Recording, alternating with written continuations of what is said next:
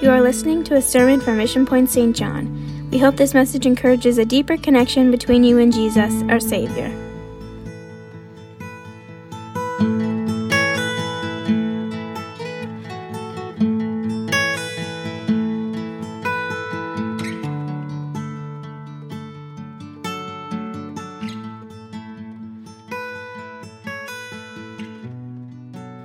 Amen. Amen. God has just been so good. God has been so good, and uh, we are blessed, aren't we? We're blessed.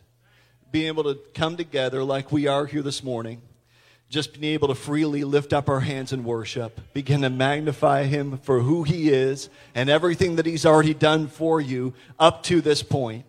How many have come here this morning believing God for even greater things, though? Amen. Even greater things are in store for God's people, and we're looking forward to what God is going to do. If you have your Bibles here this morning, we're going to turn to Jeremiah chapter 18. If you don't, we have it up for you on the screen here as well. We don't want to make you feel left out, so we've included that for anybody that doesn't. Jeremiah chapter 18, it says this The word which came to Jeremiah from the Lord, saying, Arise and go down to the potter's house, and there I will cause you to hear my words. Then I went down to the potter's house, and there he was, making something at the wheel. And the vessel that he had made of clay was marred. Everybody say marred. It was marred in the hand of the potter.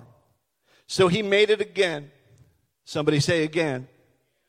Into another vessel, as it seemed good to the potter to make. Then the word of the Lord came to me, saying, O house of Israel, can I not do with you as this potter? Says the Lord. Look, as the clay is in the potter's hand, so are you in my hand, O house of Israel. For just a few moments here this morning, I want to speak to you on this topic the testimony of the marred. The testimony of the marred. If you could just set your Bibles down right now, lift up your hand one more time. We're going to ask God to speak to us in a powerful way. Let His word resonate within our hearts here this morning. God, we are so thankful once again to be able to call in your name. Hallelujah, Jesus. We thank you for the power that your word holds here today. It is life. God, and we pray right now, Lord, that you would speak life into each and every vessel here this morning, each and, each and every person. Let your will be done. We will be careful to give you all the praise and all the glory. In Jesus' name. Everybody said amen. Amen. Jeremiah, he was called to be a prophet of God at a very early age. He was young. He was just a, a, young man when God called him. If you look over at our youth group right now, you can imagine that he was within the vicinity of this age so much so that he, he told God, he said, God, I'm too young for you to use me. I, I can't do it. Pick somebody else. And yet God, God said, don't despise your youth. I want to use you right here, right now, in this moment in your life. And so he calls Jeremiah out, and this was a man who loved God and who loved the people of God, but hated to speak God's word of judgment on his people. But regardless of his feelings, the word of God was like a fire that was shut up in his bones, and he, can, he couldn't hold it back. He had to preach what God told him to preach. Whatever you tell me, Lord, I'll speak. And because of this, he's not the most popular guy in town. His preaching has upset so many people, including the king. And his message from the Lord, it's blunt about the sin of the people and the judgment of God on their sin. And we find this humble preacher in a simple one roomed dirt floor house with a narrow cot in one corner of the room. Even though he coped a fair bit of abuse and bad treatment from the locals as he delivered God's message, he was cut deeply when they rejected God's warning. And he has witnessed God's chosen people being led as captives from the ruins of Jerusalem, being put into slavery. And as Jeremiah was praying, God speaks to him. But this time, this time it's not to give him a message to go and tell everyone, at least not yet. There was something God wanted Jeremiah to witness first. He says, Jeremiah, listen to me carefully. I've got a job for you. This is important. Go down to the potter's house, and there I will give you a message. And so Jeremiah, he heads down the street to the potter's workshop. The potter, he's sitting there at his wheel and he's working a lump of clay. The wheel goes round and round. The clay begins to take shape. And you can see development taking place. You can see all of this coming about. But all of a sudden, just as this starts to take form, something goes horribly wrong. It collapses. It becomes marred in the hand of the potter. The potter, then he is faced with two choices. Either throw it away in anger or start again. This sort of thing was part of a normal day's work to the potter. It wasn't the first time that he'd seen clay become unruly. And so, what did he do? He squashed that clay down. He put it into the center of the wheel and he starts molding it again. Nothing is a failure. Nothing is wasted. He just started again. And as Jeremiah is watching all of this, God speaks to him in a very clear voice, and he says, O house of Israel, cannot I do with you? Cannot I do with you as this potter has done? Like the clay is in the potter's hand, so are you in my hand. The Lord, through the Bible, uses parables and stories like this to get across to his listeners important truths that they needed to know. When God tells us, for example, in his word, that he's the good shepherd, he's telling us that he cares for us. He guides us and leads us. He directs our path. When he tells us that he's our rock, we know that we have a secure foundation that we can stand upon when we stand in him. And when he tells us that he's your fortress, you know that you're safe in him. Each time he gives you an image of what he's like, we find this new revelation of how we can trust him. It's exactly the same when he tells us, I'm the potter. I'm the potter. In Genesis chapter 2, we see the first example of this. God, he takes the dust of the earth, the clay, and he makes man from it. God, he then breathes life into his creation and life begins. And in Romans chapter 9, Paul says that just like a potter molds his pots, so God is molding every life for his glory. And here, in the potter's workshop, God is sharing with Jeremiah that he's the potter and the nations are like clay in his hands. And when you understand that, when you understand that the nations of this world are in his hands. And he is the one in control. He is the one that's on the throne. You won't be upended by whatever's going on in the world because he, you realize he hasn't lost his power or his capacity to be the potter. He has the whole world in his hands. When I was 15 years old, my dad, being a carpenter, he was needing to go and shingle a roof, and it was quite a steep roof. I told this story before to the church a few years ago, but I'll share it again. He got up in the morning and he went off to work like he, had always done. But moments later, I woke up to the sound of our phone ringing. I'm sorry, but there's been an accident. No details. They just told us to get there as soon as we could. I walked into the room, and there was mom still holding onto the phone, crying. We rushed to the hospital. We ran through those emergency room doors. There was my dad laying out on a stretcher with a neck brace on. My dad had fallen 22 feet off of the roof onto a pile of rocks down below. The doctors came out to talk to mom and they told, they told her even the fact that he's still alive is a miracle. He broke both arms he shattered his cheekbone, hurt his hip. He was pretty banged up. He had to have multiple surgeries. And so they brought us all into a waiting room. And we waited, and we waited. It felt like an eternity. After the hours of surgery, he makes it into the recovery room. And the doctor tells us that we can go in to see him. I still remember walking over to his side of the bed, coming over to where he was. In his weakened voice, I heard him singing a song. And as I stepped over to the side of the bed, I heard what song it was. Gentle hands holding on to me, Gentle hands guiding me so carefully. And though he leads me down through paths I don't always understand, I will never fear, for I'm in gentle hands. This is the testimony of the marred.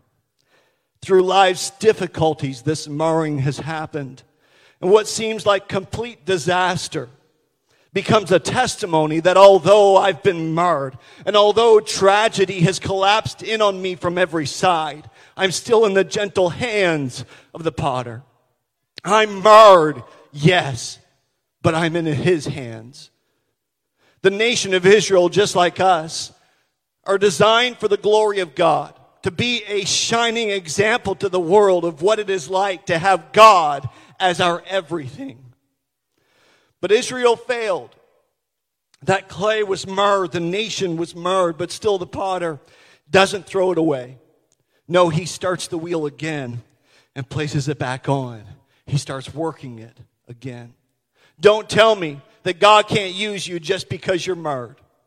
Don't tell me that God can't use you just because you've messed up once or twice or a thousand times. I hear the potter's wheel spinning once again. He's not finished yet. And that's why the apostle Paul, he could write to the church in Philippi and say, being confident of this very thing, that he who has begun a good work in you will complete it. Somebody say complete it. Hallelujah. He will complete it until the day of Jesus Christ. You see, when God first called Jeremiah, he said to him this. This was how he called Jeremiah. He said, Before I formed you in the womb, I knew you. This was his calling. That word formed that God used, it comes from the same word that we use to describe how a potter works clay on the wheel. Formed. They form with their hands. And even before Jeremiah was born, even before you were born, you were on his potter's wheel and he was already molding you and shaping you for his glory, for his purpose. The story that God is relating to Jeremiah, it takes him back to the moment that he called him to preach his word. And he remembers what it was like to first hear that calling from a young age and say, God, I may be too young. I, I may be this. I may be that. But God just used me. He said this before I formed you in the womb, I knew you. Before you were born, I sanctified you. I ordained you a prophet to the nations. And that should teach us two things. First, it should teach us humility. God, you're the potter, I'm the clay. How many thankful this morning that He's God and we're not? we would have this world in a, a lot different state if we were the ones that were in control. And that means that you can do with me whatever you want to, Lord, because you're the potter.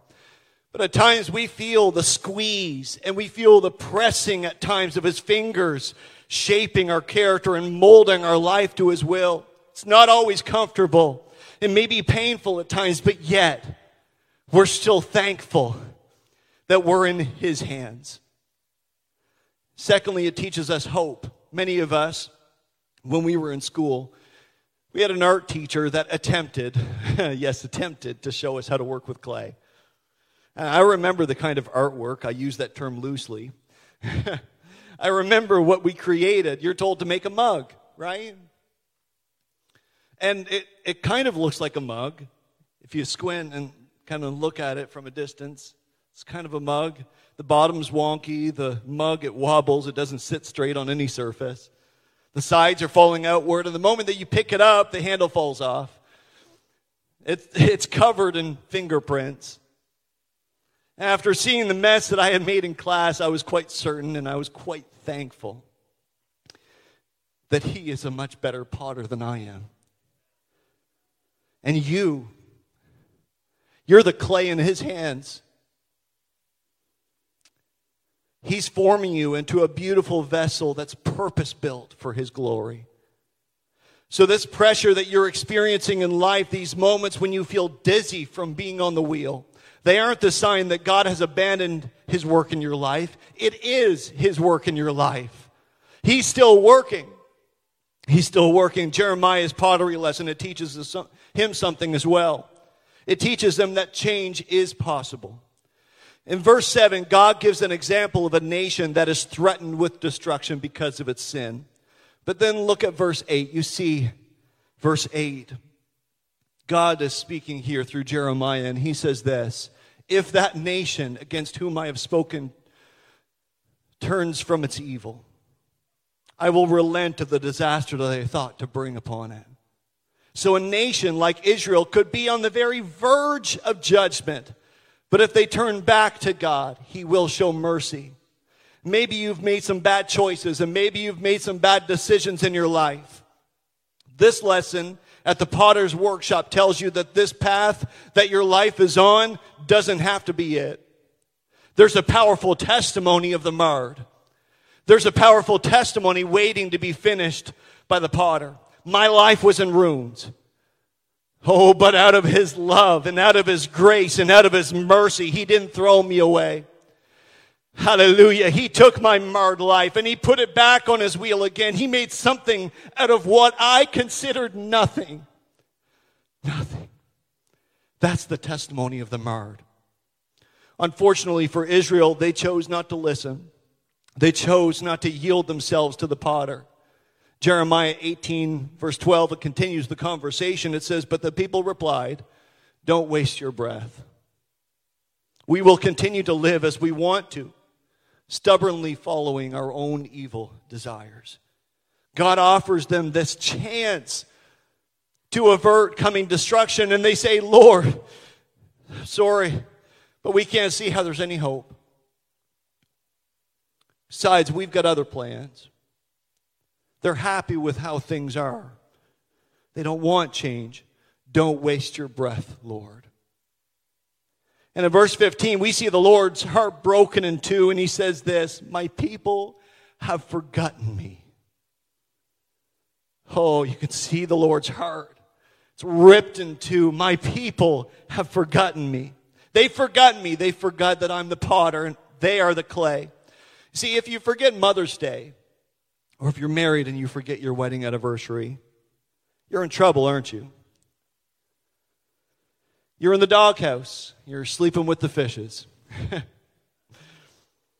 because to the person that you've forgotten, it says, I, I don't mean anything to you.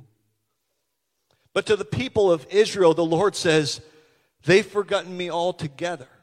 It's not just that they've forgotten a certain date or a certain thing, they've forgotten me entirely. And the problem is that when we forget the Lord, when we forget that He's the Creator, that He's the potter, when we forget who He is, he ceases to mean much of anything to us, and so sin, it bothers us less. But it goes further than that. It wasn't, it wasn't just that they had stopped worshiping the Lord, it was that they turned their worship, they turned their focus of the worship to idols. Idols are anything that takes the place of worship in our lives from the only one who deserves our worship, the one who we were created and designed to worship. The tragedy of the story that God is trying to relate to his people is that they have rejected the potter and instead have become potters themselves, creating idols for themselves to worship. They were trying to be the gods of their own universe by putting themselves in the place of God, trying to determine their own destiny. And we ask ourselves, why would they do this? Why? Because the gods that we make, the gods of money and of success, of personal freedom, are much more comfortable with sin, aren't they? In fact, they make vice a virtue. And pride isn't pride, it's self confidence. And covetousness isn't covetousness, it's ambition. And self centeredness isn't self centeredness, it's personal freedom. But the problem is that redirecting your worship will lead you into dead ends. The Lord was trying to tell them, You've been marred. Verse 15, he says, But my people have forgotten me. They have burned incense to worthless idols. They mean nothing. And they have caused themselves to stumble in their ways from the ancient past, to walk in pathways and not on a highway. Those pathways will never lead you to where you really want to go. Look what God says in verse 17 like the east wind, I will scatter them before the enemy. I will show them my back, not my face. Because Judah has turned its back on God, so now God will turn his back on Judah. And yet, they still refuse to hear that message. Instead, they devised a plan against Jeremiah to shut him up. Shut up, Jeremiah. We don't want to hear what you're saying. Verse 18, it says, Then they said, Come and let us devise plans against Jeremiah. For the law shall not perish from the priest, nor counsel from the wise, nor the word from the prophet. Come and let us attack him with the tongue. Let us not give heed to any of his words. Don't listen to anything he says. If we can just silence the voice of the Lord in our life, if that preacher would just stop preaching to me, if we could just get him to stop preaching to us. And that rejection and those threats by people whose lives Jeremiah was trying to save, it cut him deeply. And so we see the rest of the conversation in verse 19 to 23. This emotional dam breaks in Jeremiah's life. He says, I've tried. Listen, I've tried. Instead of praying for his neighbors, Jeremiah, he begins to pray against them. He says things like, Remember, Lord, I stood before you to speak good to them and turn your wrath away from them. I tried to warn them, but they refused to listen. Instead, they want to kill me. So, God, let them experience all the horror of war that's coming. Don't forget their sins. Don't remove their sins from your sight. Let them be overthrown before you. And here in his hurt, Jeremiah prays that God's wrath would fall on them. But all of our shame was met with his mercy. All of our sin was met with his grace. God had a plan to ensure that there was a testimony of the marred. Almost 500 years later, from the time that Jeremiah gives this message, guess what? People are still in a mess. They still have their lives marred. But God had a plan. The potter, he comes to the clay. Jesus comes and he experiences the same opposition from people just like who Jeremiah was opposed against, who opposed him. But unlike Jeremiah, he doesn't pray for their destruction. No. In the Garden of Gethsemane, he prays, Father, take this cup from me, but not my will, but yours be done. In other words, if it's your will, I will drink the cup of your wrath that they deserve. At the cross, he bears our sin. All of our condemnation was met with the cross. Where would we be without the cross? Hallelujah. Jesus was overthrown instead of us. He was rejected and, and despised instead of you. And what does he pray on the way to the cross? Does he pray Jeremiah's prayer, don't forgive their sins? No. He prays, Father, forgive them. They don't know what they're doing. The writer of First John, he writes and says, But if we walk in the light, as he is in the light, we have fellowship one with another, and the blood of Jesus Christ, his son, cleanses us from all sin. The testimony of the marred says, I once was a wreck, but he died for me and gave me a fresh start. I didn't deserve it, but he had more grace than I had sin. Hallelujah. How many is thankful here this morning that He has more grace than you have sin? Thank you, Jesus. I shouldn't have got another chance. And if it hadn't have been for the potter, I wouldn't have. The wrath of God that Jeremiah wanted to fall on the people, God fell on himself. God is the potter. We're the clay. And he has every right to treat us as Jeremiah prays, but guess what? He doesn't.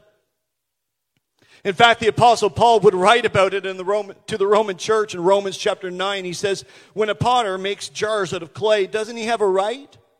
Doesn't he have a right to use the same lump of clay to make one jar for decoration and another to throw garbage into?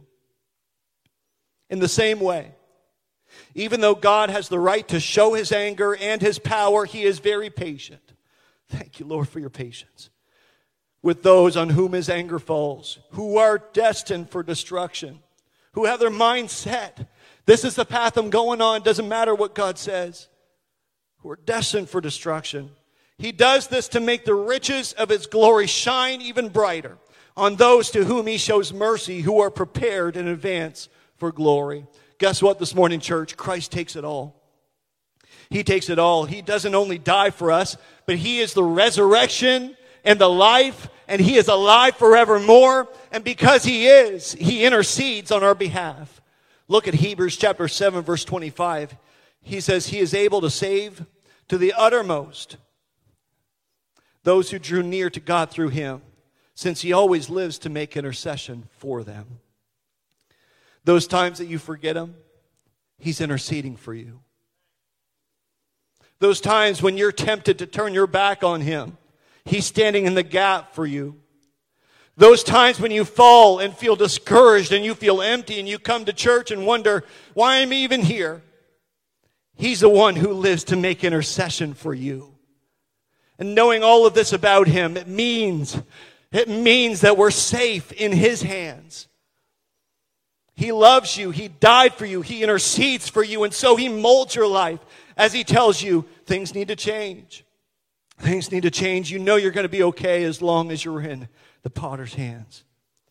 In his hands, common clay can be transformed into something truly remarkable.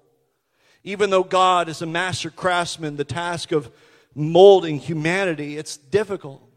It's a difficult one. Because in molding humanity, God has granted the clay free will. Think about it clay in the hands of God, the master craftsman, is given a will of its own. God wants us to become vessels to carry the good news of His love and His forgiveness and His peace and His purpose for humanity. But guess what? He leaves that choice up to us. And sometimes things go wrong.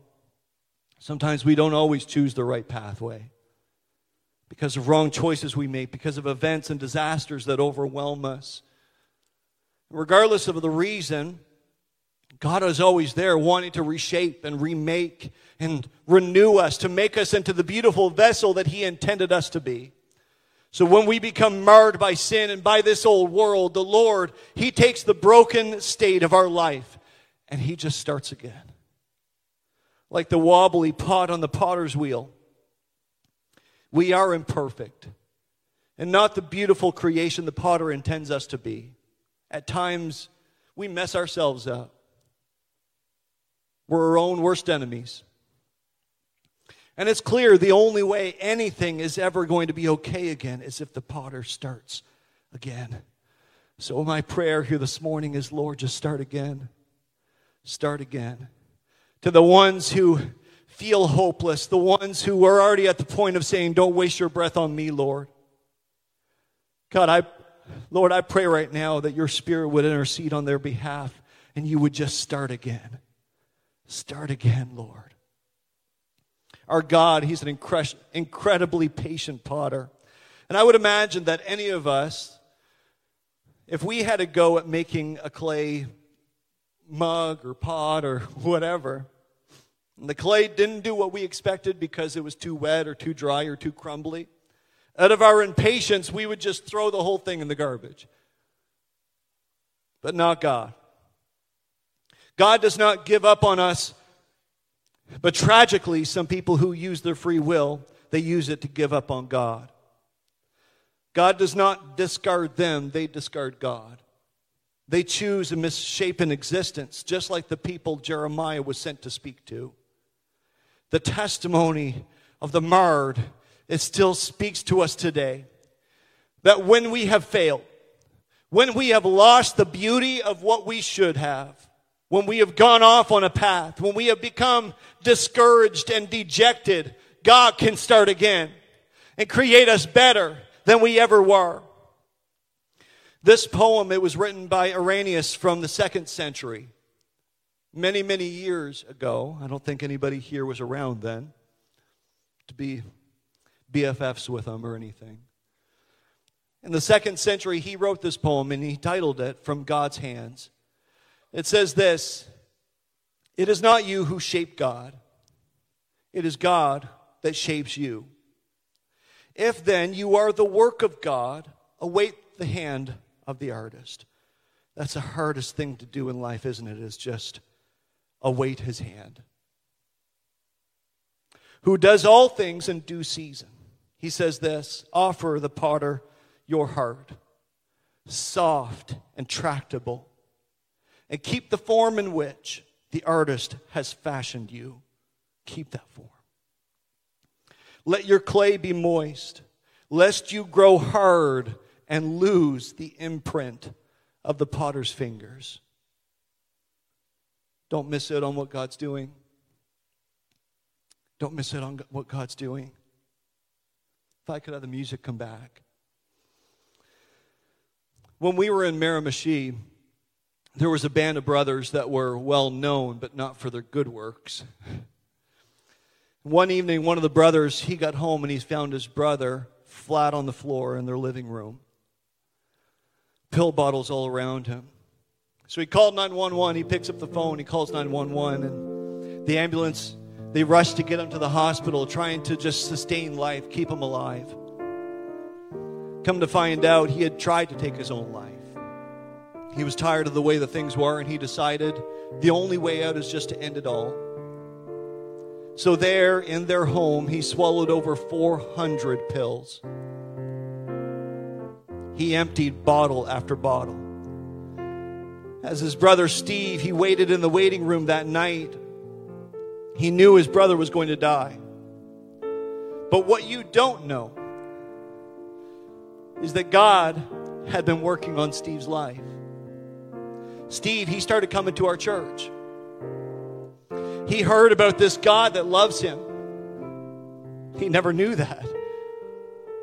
He heard about this God who could change his life and do miracles. And so, there in that hospital waiting room in Miramichi, Steve, he starts to pray. Lord, I know I'm asking a lot, but I've heard that you can do the impossible. I need you to give my brother another chance. I need you to save him. That we could all stand time passed by, the doctor comes out and he tells him that he can go in to see his brother. You can go in. And Steve, he's expecting to see that his brother is already gone. Instead, there sitting up in the hospital bed is his brother. And Steve, he asked the doctors and the nurses, How did you do it? How did you do it? They told him, We didn't do anything. We didn't do anything. There was nothing we could do. With that much medication in his system, it was only a matter of time before he passed. We don't know how it's possible, they said. He just all of a sudden sat up and he asked for you. And so, Steve, he didn't waste the moment. He turned to his brother and told him, The only reason why you're still alive is because there's a God who loves you. Hallelujah, Jesus. And I got to witness both of those brothers come through our church doors in Miramichi together. And I got to watch for the first altar call that Donnie was ever in, the first church service that Donnie had ever been in. He comes up to the front, lifts up his hands with everybody else. Hallelujah. And he surrenders his life to the potter. I'm here to tell someone here this morning that if you've got breath in your lungs, it's not too late. God won't give up on you. He won't toss you out. He, he won't count you as hopeless. Instead, He takes our lives and He just starts shaping us over again. He's willing to start shaping again, shaping you into another vessel as it seems best to Him. The only prerequisite here this morning is that you give Him your clay, you give Him your heart. If we do get away from God, become marred or destroyed by this world, God doesn't throw us away if we are willing to be transformed by God again, He will take us and shape us in the way that He wants us and picks us up and begins working with us once again. O house of Israel, cannot I do with you as this potter, saith the Lord? Behold, as the clay is in the potter's hand, so are you, so are you, so are you in my hand. Can't He do it? Can't God take our lives and our church, just like this potter has done to this clay, and transform us for His will, to be used for His glory? There's a testimony waiting to be told this morning by the ones who were once marred, but are now made over anew. Thank you for joining us today. If you want more information, connect with us on our website at missionpoint.ca. God bless you.